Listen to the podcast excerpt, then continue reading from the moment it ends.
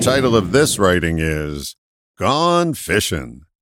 Did you ever want to leave it all behind? Me too.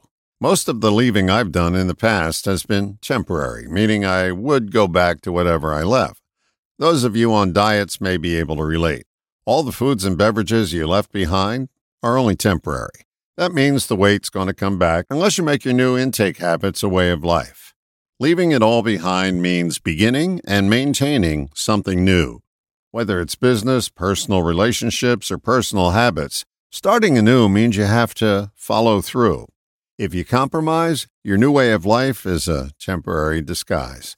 Ask anyone who has made a permanent change if they would go back to the old way, and the answer you get is no way. To establish something new, you have to outgrow the old way.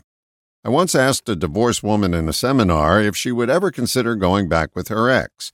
Her answer was a thunderous no. I tried sweetening the pot by asking her if she would reconsider if he won a major lottery jackpot. Her answer was even louder No! Leaving it all behind means you have to focus forward. Did you ever notice that the universe never goes in reverse? Reality is always a new reality. Leaving it behind requires you to get your ass in gear. Otherwise, your new ship will leave you at the pier. Quietly contemplate the following question What has to change? When you come up with an answer, and you will. It's time to heed what legendary baseball player Satchel Paige said. Don't look back. Something might be gaining on you. All the best, John